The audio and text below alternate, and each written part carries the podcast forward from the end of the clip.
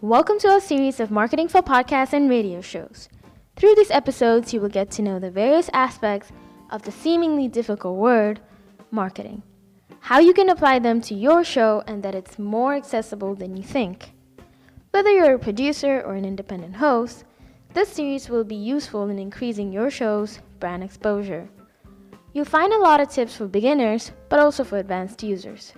We decided to create this series because we are truly committed in helping you getting your work to be discovered.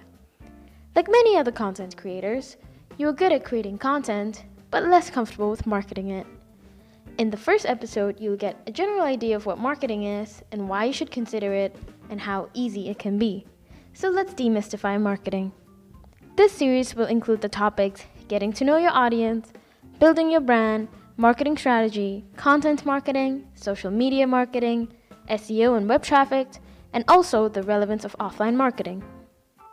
So, why must you do marketing?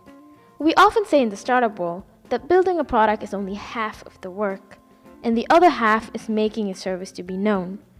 Once your product or service is available in the marketplace, you would have to ensure that people hear about it. So, how do you get people to hear about it? Through marketing. In a nutshell, your audience should appreciate your content and remember your brand. First, to come back to your brand, and second, to become an ambassador of your brand. However, we can agree that there is a lack of marketing initiative taken when it comes to the podcast or radio show world. So, why is this? This is because marketing for a podcast or a radio show can be time consuming, and the marketing tools might not be accessible or complicated to use. This makes marketing seem more like a hassle rather than beneficial. But we are here to change your mind. Don't worry about it being too difficult or complicated. These are all made easy steps. So, how can you market? Digital marketing is obviously the main mean. Your end product, after all, is digital. The good news is screen time is continuously increasing, which means your audience are online. Around 3 hours per day is spent on screen time, and this is just the average so get to your audience. Now, let's look at a few of the benefits and advantages of digital marketing. First of all, it's cost efficient. As a basis, you can start with all the free touchpoints website and social media. It's not only free, but also fairly easy to set up. Second of all, it can be personalized. The magic about digital marketing is that you can divide your audience into segments and create a more personalized message for the different segments of audience. Thirdly, it's measurable.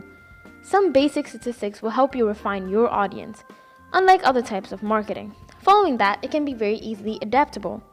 Your marketing content can always be adjusted depending on your audience and your upgrades. This is just another incentive to digital marketing as it is so easily adaptable. Lastly, it can be repetitive. Now, what does this mean? Once your content is produced, you can now reuse it as much as you want on various different platforms. Let's conclude here. What can marketing do for you? It'll give you brand exposure. Your brand will become more known and recognized by people. Your audience will be more aware of your brand.